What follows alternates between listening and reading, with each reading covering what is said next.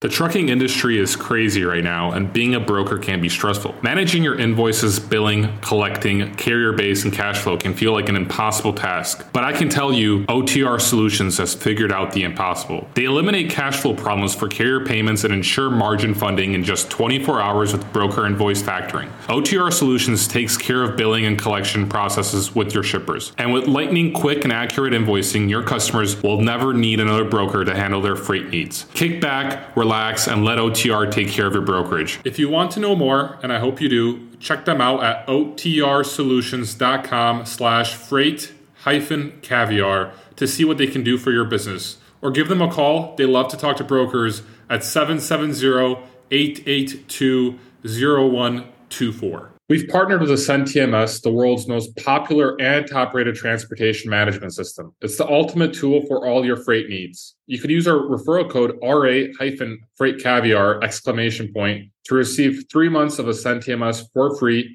It only takes 20 seconds to sign up and no credit card is required. You can click the link below to learn more. Gabe Pankonin, the CEO and founder of Rocket Shipping. How are you today, Gabe? Hey, I'm living my best life today, man. I appreciate you having me on. I've been wanting to do it for a while, so I'm glad we can make it work. Definitely. Where where are you based out of? Where are you currently? Uh, I live in Rocket Shipping is based out of Fargo, North Dakota. Uh, so up here in the the Midwest, the north of the Midwest. Yeah, I feel like there's not like a lot of logistics companies out that way. Uh, correct me if I'm wrong. No, there's there's almost no tech companies or logistics companies. There are truckload carriers based out of here because they they do like the cross border into Canada because uh, we're only like an hour and a half from Canada. Yeah. So there's a lot of that, but there's not many brokerages or any big ones. Minneapolis, Minnesota is like four hours away, so that's like the nearest hub of logistics companies. C.H. Robinson and Coyote. Yeah, that's right. Uh, and so like just so the audience knows, yesterday I was listening to Nate Schutz uh, episode. Uh, Nate Schutz uh, runs the podcast, The Bootstrapper's Guide to Logistics, and Gabe was a guest of his. I listened to the entire episode. It's a really good episode. So if uh, if anyone wants to listen to this uh, before this episode or afterwards, I highly recommend it. Uh, the Bootstrapper's Guide to Logistics, where it's more or less Gabe's kind of story. And here we're going to dive into maybe some deeper topics because Gabe, you you kind of randomly got into logistics. You were working at Walmart. Before that, you were a pre med student. And then you got a job doing essentially calling, making cold calls at Unishipper. Yeah. Uh, yeah, Unishipper. Yeah. And okay, you made over 24,000 cold calls. Is that correct? Yeah, in a year, a little over a year and a half. It was a 100 okay. a day and you could miss a day. So Got it. If you didn't get 100 in, you had to make your 500 per week. So you just had to make up for it if you missed a day. Okay. How, how did that look like? What did you have like your phone on dial nonstop or like, yeah, there's a, there's an app called PhoneBurner. Uh, I don't use it now at Rocket, but that's what we used. And we had a headset and a little desk. And we just, there was like five of us and we just would sit in and put our headset on. We didn't have to source the leads. We didn't do anything except for just like it would just blind dial. We had no idea who we were calling and the company name would come up on the screen and we just say, Hey, do you guys have any LTL freight I could ship for you today, basically? Uh, and it was always like really transactional, try to get a shipment over the phone. Okay. It was not like, hey, just do a discovery and build a relationship. It was, hey, if you get a shipment over the phone, you get $50 cash. Okay. So that's all we get. Does that still exist today?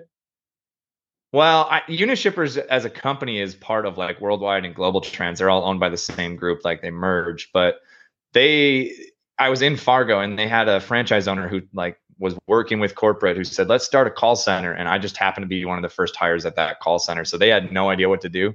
Okay. They just, none of us did. They just threw us in a room and said, here's a script. And they said, this is what an LTL shipment is. And after like two days of whiteboard training, they just said, start making calls. Okay. Um, and I had no sales background. I did not know I could do sales. I was always going to be a chiropractor or a doctor of osteopathic medicine. Like that was my career yeah. path. And then mm-hmm. I needed to make money because my wife told me I had to have a job. Uh, I don't yeah. know why, but I mean, I was better at Call of Duty. And so I I just started cold calling and I was able to I guess not everybody knows it, but once you start cold calling, it's like really intimidating to pick up the phone uh, and actually talk to a random stranger and get rejected 99 times a day. I just have something broke inside me and it didn't bother me when people said no. And so I would just like, I get done with the day. And I was like, that was great. And a couple of my buddies would be like, dude, that sucked. I got told no so many. I was like, ah, I'm gonna go home. I didn't Yeah. care. yeah, Um, for sure. So that served me well in a lot of other areas, though. Yeah. So like uh when you would make 100 phone calls a day, like what was the success rate uh typically? And I'm I'm guessing over time the percent increased or was it did it stay like the same? Yeah, I think that obviously over time I got better at it and I knew which questions to ask. And I would ask them, you know, I used to just say, Hey, do you have any shipments today that I could quote? And then as I got better, it was, um, you know, I'd find out if they had shipments and then I'd say, Is there any reason that I can't quote that? And then instead of saying a yes, no, they'd have to come up with an actual reason why I couldn't quote it. And so I would get better with my language and positioning. And, and I was reading a lot of sales books and just trying different tactics. But I think the first year we I got like 64 new shippers, and so it was pretty successful. But I didn't have to do anything after they shipped once. Like I just would. We had to have a. this is kind of crazy too. We don't have margins like this these days, uh, especially. I don't think it's right to have these margins, but they made us have 35% margin on the first quote always. So it's not like we could even win the quotes. And so it was like 35% margin. We would quote out a little rate shopping tool, and then they'd be like, "Oh, you're high," and I'd be like, "Okay." Could I do another? um, and so I figured out how to like convince the the guy who was running it, like, hey, the first quote needs to be a lot more competitive, and we can win more. And then we started adjusting that. But Okay. corporate was like 35% margin. That's our minimum for Unishippers, new Sure. accounts, and all that. Yeah. That was in 2016 though. So Okay. Well, so we, we started in logistics around the same time because I started in 2015. Um, I became a freight broker in Chicago and uh, we're essentially the same age. We're both from 93. You're November, I'm July, uh, which I was also Yep. kind of surprised by because I found that out yesterday when I was listening to Nate Shoot's podcast because uh, I met you before and I know that you have a family, you have kids, I, you have your Instagram.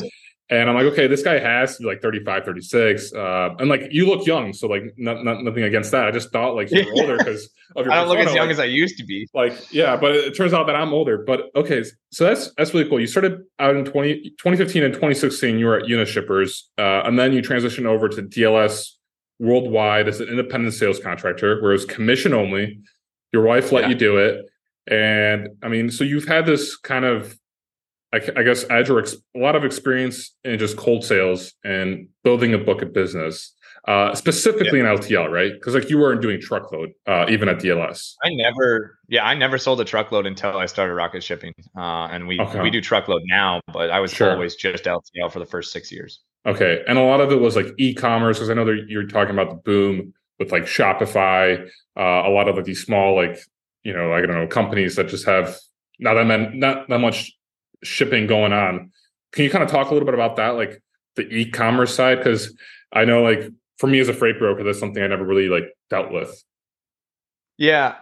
So the e-commerce side, and, and speaking of niches, you know that topic, I did not choose to say like I didn't start at DLS Worldwide, and at Unishippers I called whatever they told me to call. At DLS Worldwide I was independent, so I had to make my own leads, and so I had to figure out who to ship for uh, on my own. There was no training. It was just like, hey, you already know how to cold call. Now go sell it to anybody. Uh, DLS Worldwide was really big in automotive, like engines, salvage engines, but it was super low margin, like 10 bucks a shipment you'd make. And and Wow. I was commission only, and I said I'd have to have 100 shipments a day to make a good living. So I figured I'm gonna try like higher price shipping. Uh, but I do want to say, like, I didn't say, hey, e-commerce will be my niche and then attack it. I just called every industry until I figured out a problem. And e-commerce happened to be that there was only like four employees, but they might do like a million in revenue online whereas a million dollar auto salvage company has like 25 employees. And so it was a different type of like their spend mattered much more and they had no help. Uh, so they were like really good at retargeting on Facebook ads and their ROAS and customer acquisition costs, but half their company was logistics. And so they really actually saw value in me and they were super price sensitive right away uh, they eventually saw value beyond the price, but like if they saved ten dollars on a shipment, they made ten dollars more profit on their order because they were giving away free shipping. Uh, Okay. And so I didn't pick e-commerce as a niche. I just stumbled upon it and said, "Hey, I can actually fix that problem." Then when I started to do that, I would still call everybody because I was building a book of business. But as it went, like I would lose transactional salvage engine customers as fast as I could get them because it was always like just price sensitive. Mm-hmm. But the e-commerce brands were like, I was doing their missed pickups and reconsignments and filing their claims. They were just like, hey, just keep doing that.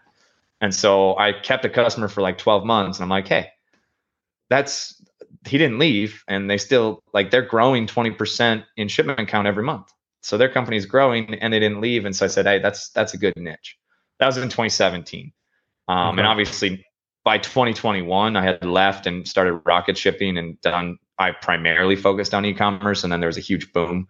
People sitting in their living rooms saying, "Hey, we need a new couch or a new dining table because I have to be stuck inside my house." Yeah. But I think the bigger picture is like I think people make the mistake, and and I've made it as well when we started our truckload brokerage of like, here's going to be our ideal customer in our niche, but really you have to build it around the freight you have and solving an actual problem, and then it just kind of, as long as you can hone in on it, you can choose a niche I think people shortcut it and choose it before they start their company. Sure, sure. Um, and so you were at DLS Worldwide until 2020. During the pandemic, you decided to start Rocket Shipping, which was end of end of 2020 December, I think, and then January was when you first started. Uh, crushed it in 2021. It was a hot market, obviously, especially with like yeah, I guess timing, good time. Yeah, good timing e-commerce. Uh, and you mentioned that you you did the first year, and just correct me if I'm wrong. This is from the Nate Schutz podcast. You did uh, you did one from zero to 15 and a half million in revenue first year. Yep. Okay. Yeah, in brokerage revenue, right? Yep. Brokerage. Okay. So can you break down like the revenue? Because like okay, so you have LTL, the e-commerce I think goes into LTL, and then you have truckload. Uh, and you also do managed transportation. Yeah, so I mean, we started as just LTL e-commerce. We built in truckload, but like the problem that I again now we have a new niche and it's still e-commerce, but it's a different type of of management. Is that I had customers, and my goal is to keep customers forever, right? If you just never lose customers, you win. Uh, and I always say that's simple, but it's not easy. And so that's my whole focus is getting new customers and keeping them forever. And our problem was that I had a couple of, when I was at DLS Worldwide, I went from being an independent contractor that had no customers to over the course of, a, you know, four years, I was their top sales rep.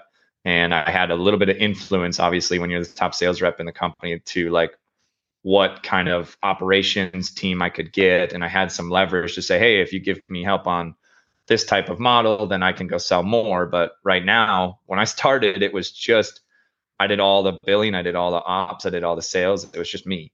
And yeah. so as I kind of progressed through that, you know, I think that the the core tenet of it was that we would have customers and the only reason they would leave is they could get a better price with a direct carrier or a competitor like GlobalTranz.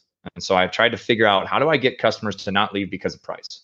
Because I want to make a margin so that I can hire more people and I don't want to make too much margin so that they leave. But I also, you know, I'm never afraid to say, hey, I want to make money so I can hire more people. That's our mission at Rocket is to hire people and impact families. And so how do I make sure they don't leave? And our biggest objection, our biggest customer said, hey, you're a third party brokerage and you've got blanket rates, but I can go get a better rate with, say, RNL carriers and Saia Direct. And I had a business problem to fix. And one of our biggest brands came to us and said, hey, we're going to have to leave. We're going to go bid directly.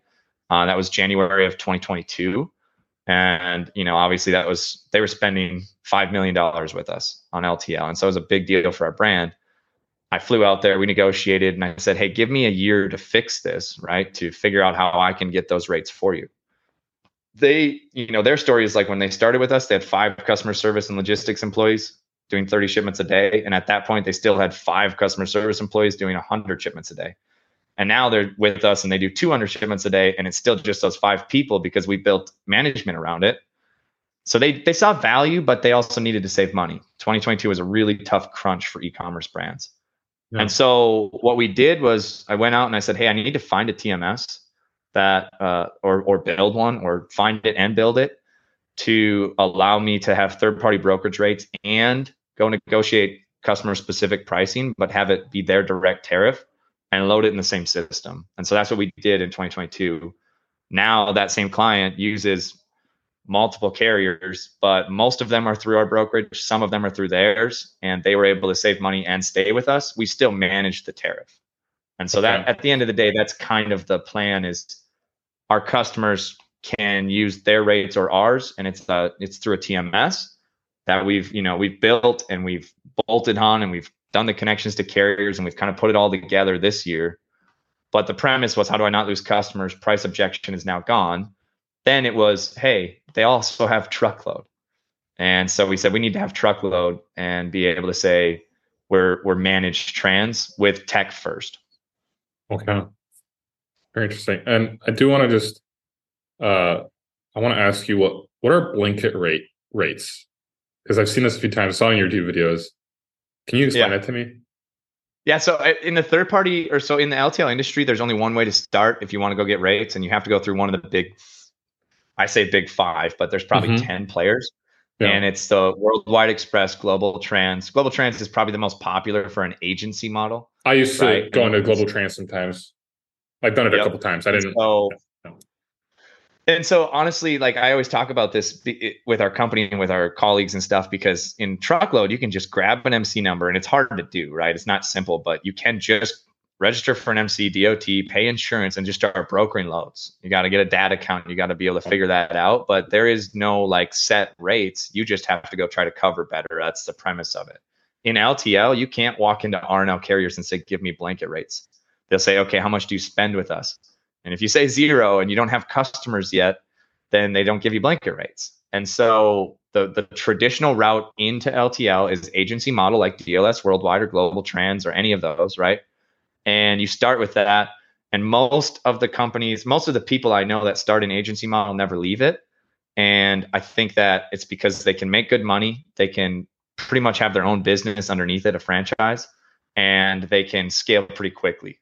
So that's how we started in DLS and at Rocket Shipping is getting rates for third party. But our goal at you know at DLS we were just an agency. At Rocket Shipping, our goal was to get those rates and then go build a business off of it. But having the negotiated third party rates is what got us started. A blanket rate is basically saying, hey, RNL or any carrier, I always say RNL, but Saia, FedEx Freight, we we spend $100 million on freight with all of our customers will you give us one rate to us that we can resell to them no matter what the class is no matter if it's residential or liftgate no matter what? Will you give us a tariff that we can repurpose? And the ltl carriers are happy to do it because that's their sales force. Primarily from 2008 to 2020 their sales force was third parties. They would have they, that had agencies and reps that would go and find customers and put it on blanket rates. The difference is is that that's only you know, blank, I always say how blanket saved America during COVID because blanket rates is what kept small businesses in in in business because they had to ship and all the carriers were just, you know, in 2021 were just handing increases like it was candy. Um, but the big third parties could negotiate a little better. They spend maybe 50 million with that carrier, so they don't just take an increase willy nilly, like uh, somebody who ships five a week. So those companies relied on blanket rates to keep the increases in inflation under control. But the bigger brands, and I always say mid market, but it's still most people call them SMB. It's the brands that are around 50 to 100 million in revenue, and they spend five to 20 million on LTL, somewhere in there. They are big enough to go get their own rates, but the the trade off is that they can't get the services of a third party. So they have to build a transportation team, and they're not a billion dollar brand yet. So building a transportation team and hiring a director of logistics and all of that, it's hard to do. And so they end up staying with a third party for the services and overpaying on freight in, in as a result. And what Rocket does is say, hey, stay with us so we can manage it, but you can use your logo and your scale to get your own tariffs. And instead of us marking that up, we'll charge you a transactional rate that's much lower for us to manage it. And we'll blend, we call it a blended model. Okay. Um, yeah. Okay, I got I got a couple questions from from what you just said. You said that LTL carriers between 2008 and 2020 lived off of the blanket rates, uh, or just to can you kind of talk on that real quick? What happened in 2020? Yeah, so besides the pandemic? Well, so yeah, and they relied on them in 2020. 2021 is when they started to say we don't need you anymore, uh, and it got it, it's been a bloodbath ever since, back and forth. But in 2008, obviously they they just needed freight all the carriers were operating at cost. They just needed freight. and you know GlobalTranz had just gotten started echo global logistics had just gotten started uh, not really like their founding but they started getting popular and it became like what i call the expedia for freight shipping so you mm-hmm. could shop multiple carriers well the big carriers and correct me you know the audience might correct me on the dates of this but it's the same time range the carrier said hey we have sales reps we have account executives and we have vps of sales all this stuff but if we give blanket rates to an affiliate like uh, GlobalTranz and we load into their system, it shows our rates to all their customers. And so it would accelerate growth. Well, pretty soon that became the way they acquired business. They still have field sales reps, but in my opinion, most of the sales department at the LTL carriers is account management, not hunting net new business. It's pricing and negotiating and wining and dining. That is the sales component. And very few have a robust sales team that is actually like cold calling and knocking new doors except for by like maybe the most popular regions in the US and they the carriers enjoyed the relationships with you know priority one and GlobalTranz and worldwide express and unishippers and mode and dls and it became you know what i say it's controversial but what i always say is it's like the good old boys club like it was just whoever knew the owners of the ltl carriers knew the owners of the third party brokerages and they gave them really selective rates, CH Robinson as well. And then oh, yeah. they could go acquire customers. And it was all about relationships and and wining and dining. And it still kind of is. That's how they grew. 2020 happened. Then 2021, this huge surge in volume. And suddenly the carriers were like, oh, there's more business to be had than we could even get. Like we're we're over 100% of what we can handle yeah. And they started handing increases to the third parties and saying, thanks for getting us here. Uh, we don't okay. really need you as much. Now well, we're going to go direct a lot. Now they do, right? Well, so then, yes, this is a complex topic because it's been going back and forth. But they, in early 2023, I started saying, okay, guys, it's time. like now, the third party and going and getting rates, we can start to get aggressive again. Things have cooled off. And up until June, that was the case. And like we got some really sweet tariffs for our customers this year that are like you get to lock them in for a year, and next year they'll probably take an increase because of the the market. But it was great. Like the the power dynamic flipped. Yeah. And then Yellow went bankrupt. And they were the number two or three largest LTL carrier, and all the carriers, the knives came back out, and they said, I mean, they didn't say this. I, am not allowed to. Sp- I, I, guess in LTL, you're not supposed to talk bad about the carriers. There's some rule about that. I don't really care. Uh, I think that they are a mafia sometimes, and I think that they like make rules together. I'll give a, an example, and then I'll get back to this point. The example is in 2022, they decided that anything over eight feet, like that was already 96 inches, there was already like a 50 to uh, sometimes a hundred dollar accessorial fee if it was long freight because yeah. they didn't want to move like two pallets for one, right? Of course. So they were adding on a fee. Well, they decided since capacity was crazy and like they had all this freight, and it was literally mafia like to me because every carrier within the same three days changed their overlength fee to like $500 per shipment 250 to $500 yellow was at a thousand dollars for 12 feet what? and guess what we had customers who are shipping like electric boats and kayaks and things like that that were over eight, feet and they're used to paying like $400 for a shipment and the next week they had to pay a thousand dollars. And every carrier did it at once. It wasn't like one carrier old dominion led the way. It was within the same week every carrier had a new overlength and so they control the market i guarantee.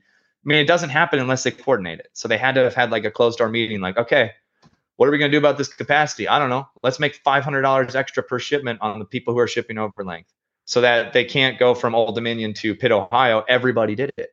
Yeah. Uh, and so that's what I, I, I really don't like that type of stuff in LTL. And I think that's how it works. Back to my point though, is that the LTL carriers, as soon as Yellow went bankrupt, they were mm-hmm. starting to speculate before. We had several carriers that were bidding, you know, underneath our blanket rates because uh, we would do both, right? We have the blanket rates and we'd say, hey, let's go get specific for this carrier. Mm-hmm. And they would be 15% lower. And we were like, hey, this is great. We were going into round two of negotiations. And then they're like, hey, we're going to hit pause and see what happens with Yellow. And then when Yellow went bankrupt, they came back. Now they're 5% above blanket rates. They had a 20% okay. swing on the same tariff. Okay. So they have the leverage once again, or at least the perception of leverage, which is all they Yeah. care about. Sure. Perception is reality. Mhm. Uh, so I actually I, I have a tweet pulled up here uh, from I think you tweeted this on August 23rd. Uh, LTL capacity issues are now showing some signs of downstream effects. XPO turned off an account yesterday due to due to not being packaged well enough. Drop trailer was being used. RNL then did the same for a drop trailer for another customer today. Pulled the trailer to need equipment. Both accounts were 15 to 20 BOLs per day and the origin was was favorable for the carrier. They simply pulled because it was less than ideal freight, aka the customers are not a shipper of choice. So, Yeah. uh, and then just for added context, someone commented which parts of the country did this occur in. You wrote Kent, Washington, and Upper Peninsula, Michigan. So the this is fr- the the side effects of Yellow's bankruptcy. Yeah, for sure. Like the Uh-huh. carriers, we call it.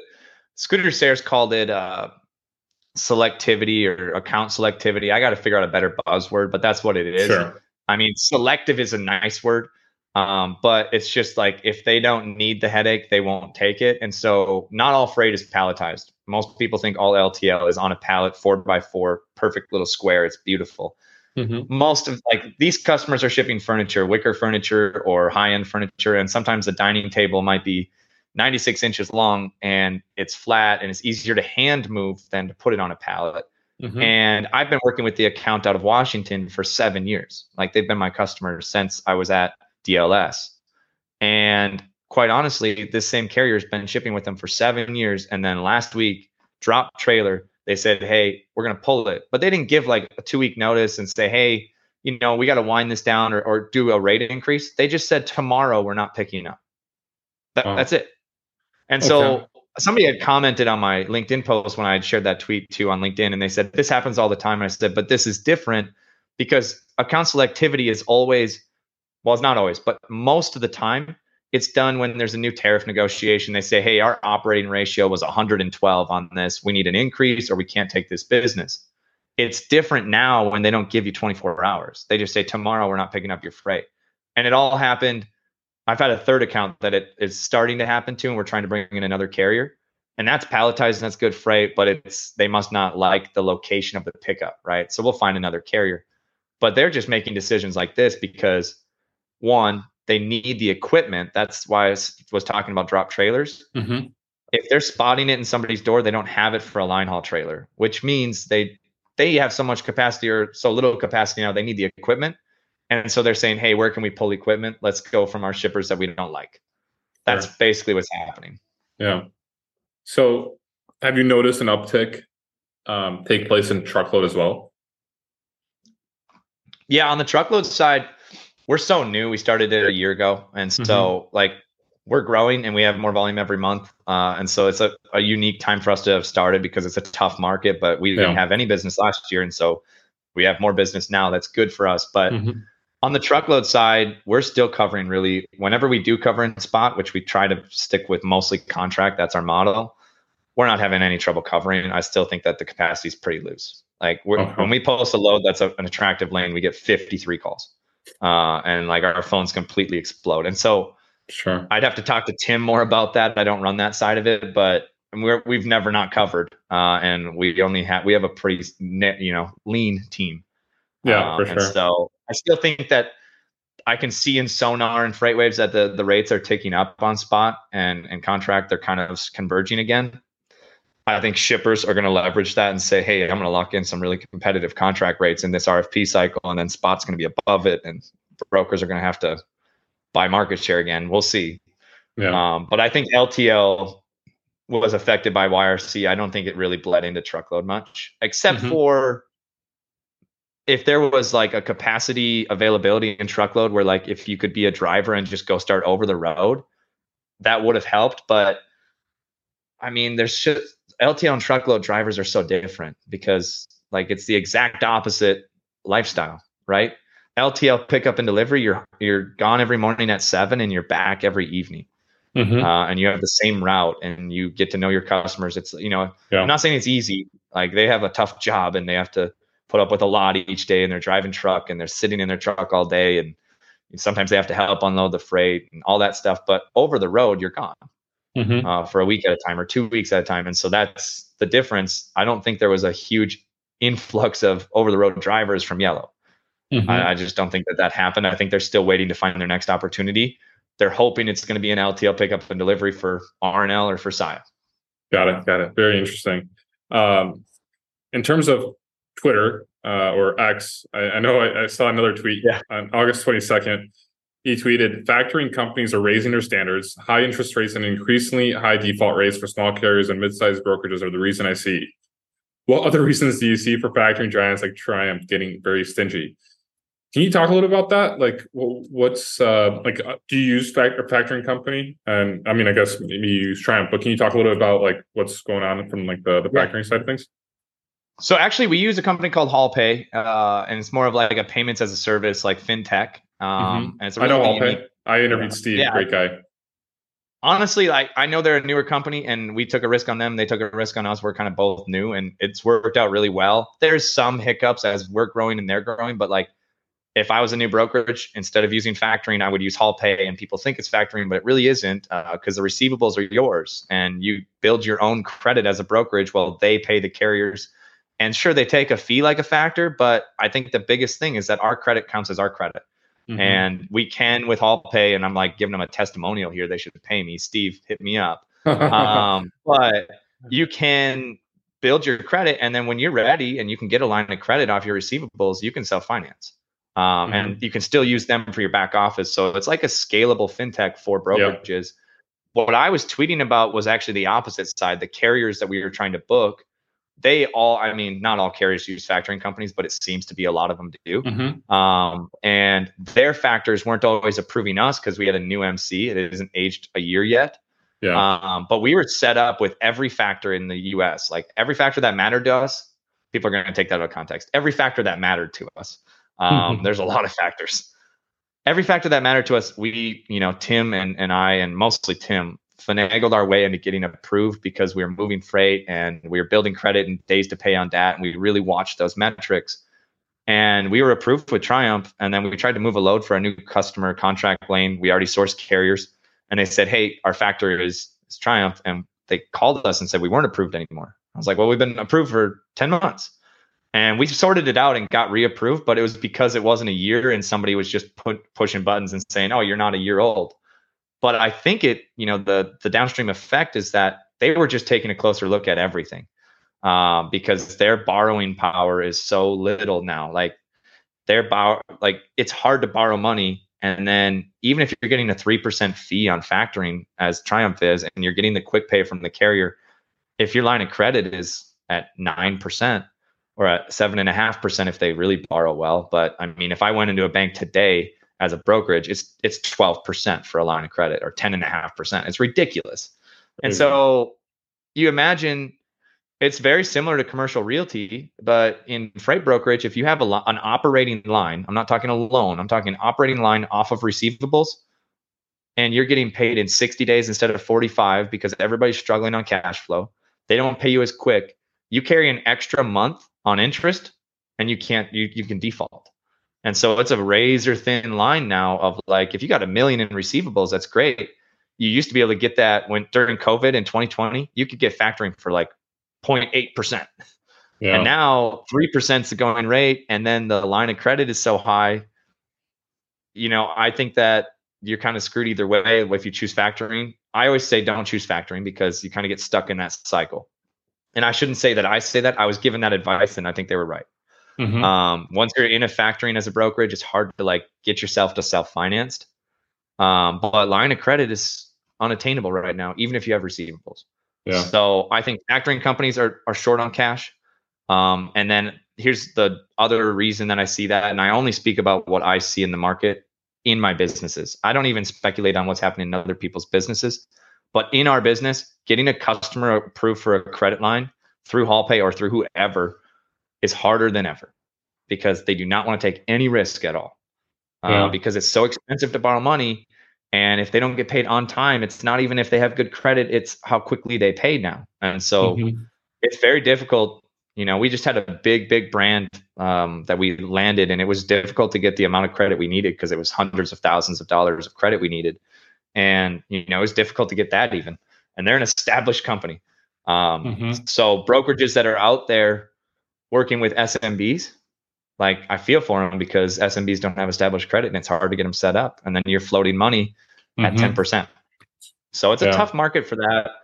I also think you compound that with volumes being a little bit up, but fuel being up and revenue per load not necessarily being up and your margins being down for sure. Like it's just a big crunch and it's going to, you know, whoever makes it through the curve, I'm excited because Rocket will make it through and we're, we're sitting in a really good position to take market share. But I do feel for the brands that are like, maybe they're in 20 like Surge Transportation. I don't know what happened with them, but like it was a, it was a crunch and their investors didn't want to take that risk. And so if they're bootstrapped and they were used to these profits in 2020 and 2021 and now they have to be used to half the profit for the same volume and payroll, that's real tough. That's tough market mm-hmm. conditions.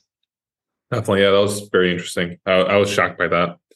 I saw how much they spent on marketing that you'd, you'd think they had a big cash stockpile, but you would think so. I mean, I, every conference I went to, the everywhere the, it was, it was Surge. I said, "Who's yeah. Surge, man?" Yeah. And then if you listen to like FreightWaves, it was like the fastest growing 3PL in freight, Surge Transport. Uh-huh. I was like, fastest growing, but yeah. and I won't speculate. I don't know Omar, their founder, but it's from sure. all accounts, the people that I know that know him, good dude, and I, I feel for him. It sounds like there was just, I mean, that's what happens, I guess, when you're not bootstrapped, and it's this weird concept. Like Rocket doesn't have investors we have to make money every month.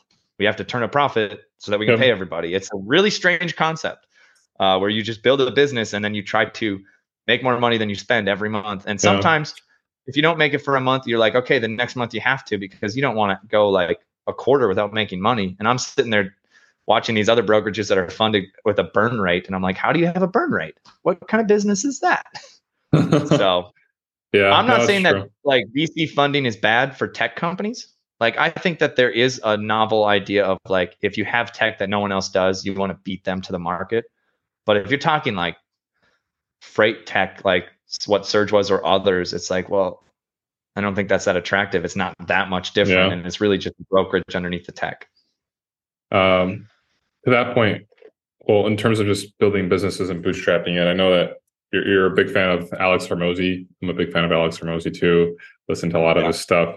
Um, and you, you do a lot. I mean, you're you're growing um, you're growing very quickly. Uh, you're young. You have a team. I know that you also you did mention that you're not stuck in the day to day, which I uh, which I you know respect a lot because it takes effort to get out of that day to day kind of grind and focus on the bigger things. Uh, what's like I don't know. I guess this is kind of like strange question, but like your day to day, like what is what does it look like? I mean, you wake up. I know you travel a lot. You visit clients like what are you focused on in, in terms of like like you're focused on the big vision 18 months down the line this is from Off the yep. nations podcast can you kind of like tell us like what that entails in like a day-to-day perspective yeah i think you know like a day-to-day would be you know i get up pretty early i call it the dad hours uh, i get most of my work done between like 6 and 8 a.m and i try to get to the gym before that uh, can't say I get there every day, but I try to get there like three, four days a week. And I work out in the morning so I can get it done. Um, I made it this morning, right? But um, I would say I get most of my work done between six and eight, and then I work in an office with you know nine or ten of our employees out of the twenty-five. The other fifteen are remote. We started during COVID and just started hiring everywhere. And then once we could have an office, I hired in office. Uh, but most of my day is meetings, a little bit of meetings, right? I meet with my leaders they're doing all the stuff. And then I still flow each quarter into wherever I think the business needs my effort. And so, like this quarter, I'm the senior vice president of operations because we grew really fast. And we, you know, I don't know. I think my job is basically right now to look at, watch for the check engine light and then look under the hood and fix. Um, and when we are in growth mode, you can bring on a bunch of new customers. And like I said earlier, keeping customers is the name of the game. So I hired a customer success uh, hire named Caitlin in April, and then we started building customer success. And then I said, "Hey, I think operations needs need some help or or some processes because I think we're just barely getting done each day. And we were driving with the check engine light on for a couple months this summer, and I said, okay, I'm going to open the hood, and then I was like, oh, it's much more than I thought.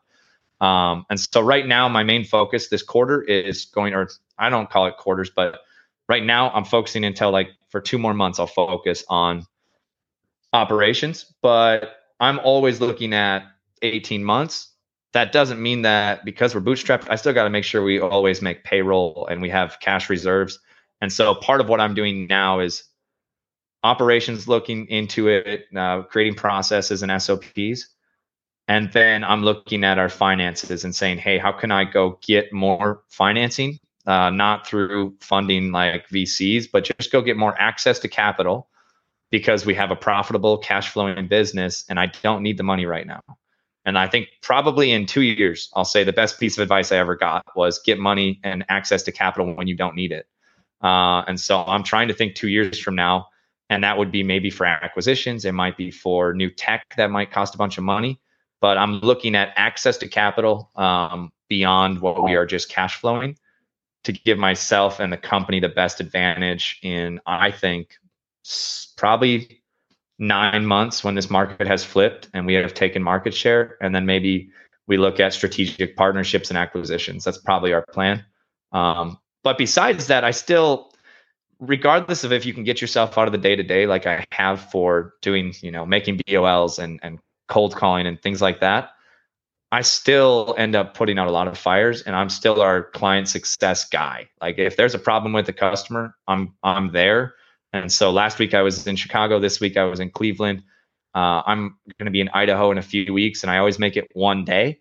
Uh, and if you've listened to the Nate Shoots podcast, it's because I got a four year old and a three year old, and I'm always gone for like one night. But that means 5 a.m. flights and midnight, and like I don't sleep as good because I'm just like traveling all over. But I try to never be gone for more than one or two nights, um, which is great.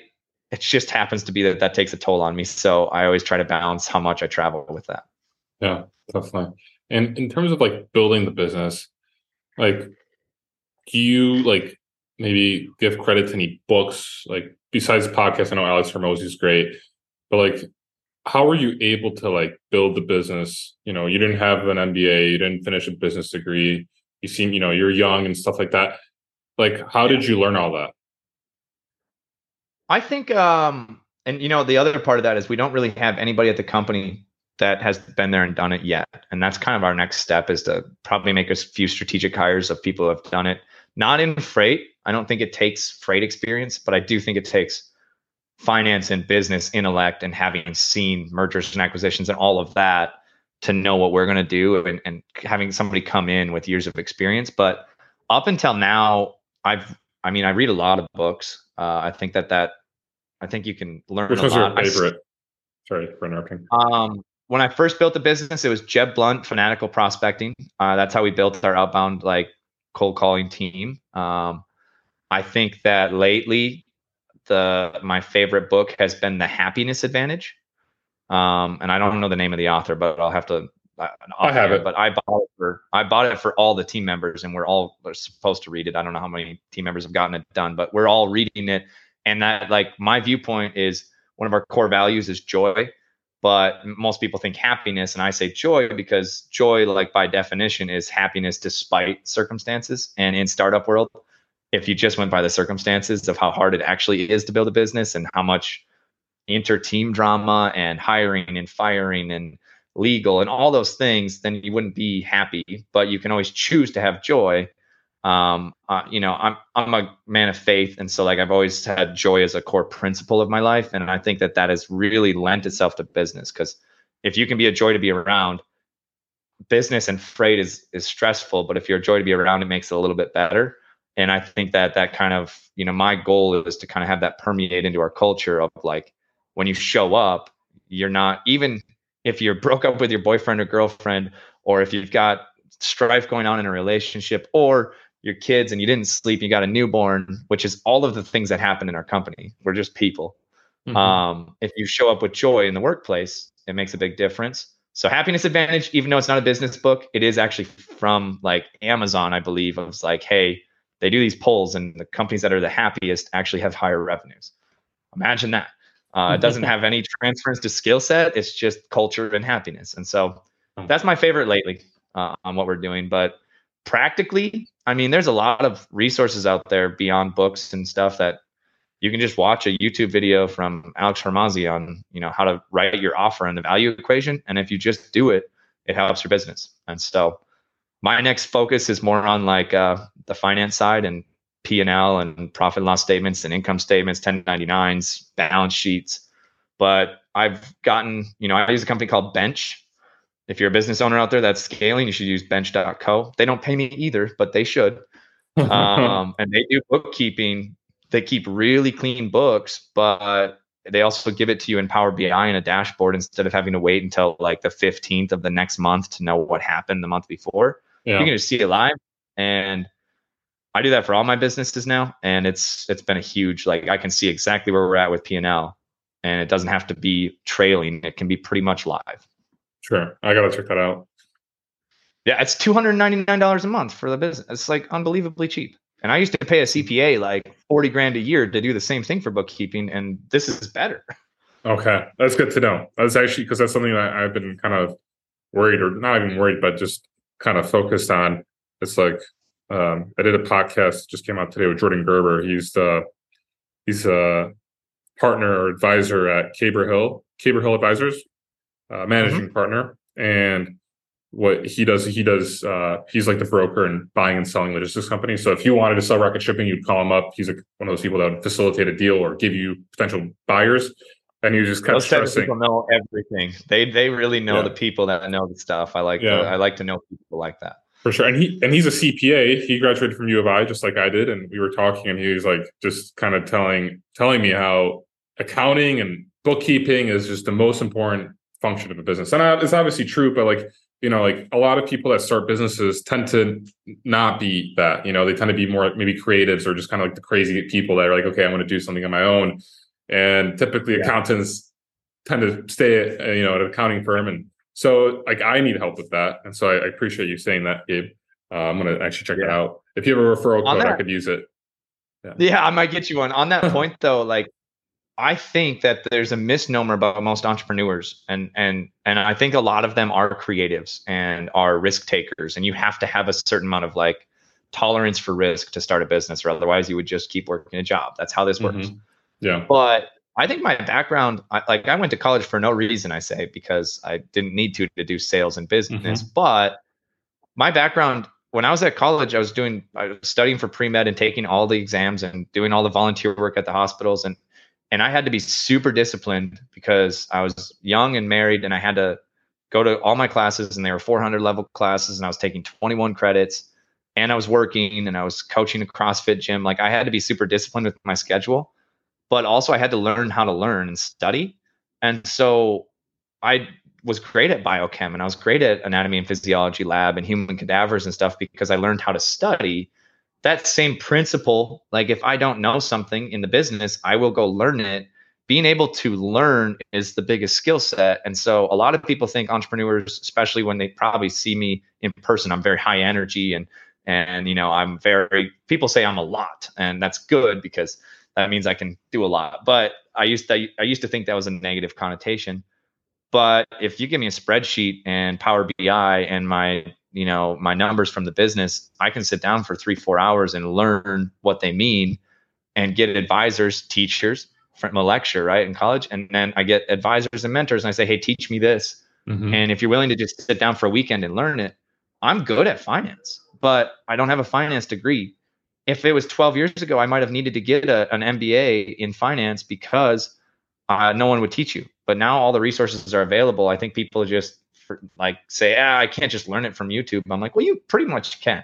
You can. Uh, and there's enough books sure. and there's enough YouTube. And now there's AI, and AI is going to revolutionize like finance because yeah. it's good. You're going to be able to say, hey, uh, Rocket GPT, like my own little enterprise AI. Like, what are our numbers saying? What's my projections for the next 18 months? And it won't be wrong based on the numbers. Mm-hmm. And then you won't need a controller and a CFO. I think CFOs will be fractional from here on out. Uh, I don't think that you're going to need to ever be like, hey, I'm going to hire a $300,000 CFO and give him equity or her equity because I need to figure this out for this. It's really going to be, I need a controller, a bookkeeper, and AI. And mm-hmm. it'll tell me based on our P&L and our growth rate and number of customers what's going to happen. I think the kind of bookend that or put a, a bow on it is that you have to have clean books, you have to have a clean CRM, you have to have a clean org chart.